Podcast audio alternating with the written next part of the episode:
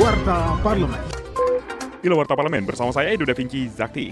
Wakil Ketua Badan Legislasi atau Balik DPR RI Willy Aditya menyoroti pentingnya netralitas para kepala desa dan perangkatnya dalam pemilu 2024. Tegasnya netralitas aparat menjadi sorotan setelah asosiasi. Kepala desa diduga terlibat dalam mobilisasi dukungan terhadap pasangan calon presiden dan wakil presiden tertentu.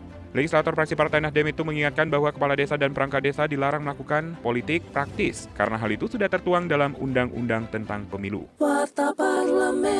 Dalam rapat dengan pendapat panitia kerja BPIH dengan para dirjen di Kementerian Agama beserta Direktur Utama PT Garuda Indonesia, anggota Komisi 8 DPR RI John Kennedy Aziz ingatkan pemerintah agar biaya haji tidak memberatkan beban calon jemaah. Tentu kita mencari angka yang ideal buat beliau-beliau yang akan menghadap Baitullah, Pak. Kita sangat bisa artinya menurunkan harga ini sesuai mungkin barangkali kemampuan dari para calon jemaah haji. Ini jemaah haji ini masyarakat bawah-bawah, Pak.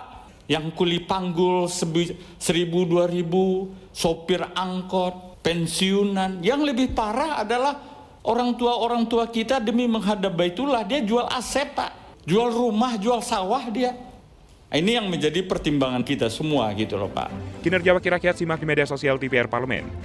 Ketua Komisi 2 DPR RI Ahmad Doli Kurnia saat melakukan kunjungan kerja spesifik ke Kabupaten Karu, Sumatera Utara, dirinya yakin kesiapan pemilu di Kabupaten Karu berjalan dengan lancar dan aman. Namun politisi praksi Partai Golkar itu masih mendapatkan banyaknya pemilih pemula yang belum memiliki kartu tanda pengenal elektronik di Kabupaten Karu. Untuk itu dirinya mendesak pemerintah segera menyelesaikan permasalahan tersebut karena merupakan kewajiban warga negara mempunyai hak pilih. Televisi. Demikian Warta Parlemen, Produksi TV dan Radio Parlemen, Referensi Indonesia. Biro Pemberitaan Parlemen, Sekjen DPR RI.